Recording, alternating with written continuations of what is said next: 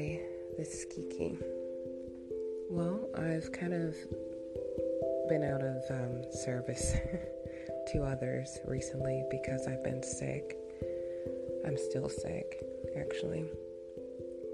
Um, so, I wanted to bring a topic that I felt was important, and that topic is how to handle your own privacy. Um, it's really up to you, your freedom. What you do with it is totally fine. It's nothing to have uh, more of tantrums or disappointments or anything like that. Your freedom is something you sit down with either you yourself or your family and you make a plan. And that's your trust, your estate, your individual freedom, whatever it becomes, whatever form it takes. And it's private because it's just you and your plan. And that's how you should start. A lot of people don't understand true freedom. They have to ask, what do they do? How do they do it? True freedom, you don't need to ask, you just know. You know how you want to handle it, you know what you want to do, you know what you need, and you just go out and get it.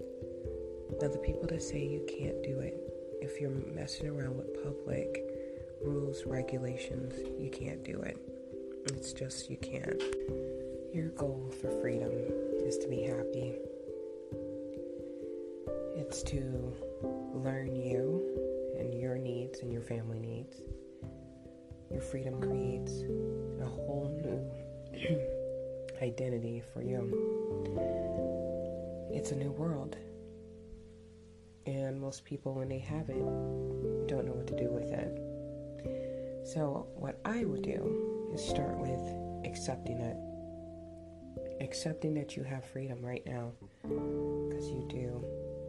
Have a world of things in front of you that you could be doing. Some people are told there is no private and public. Some people say you can't move a certain way. But again, your freedom is yours. Whatever you choose to do with it is up to you.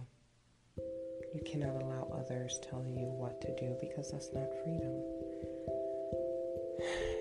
You are in control.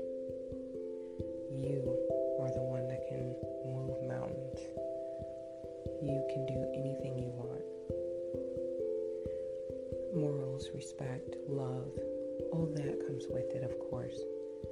But you have to know the difference.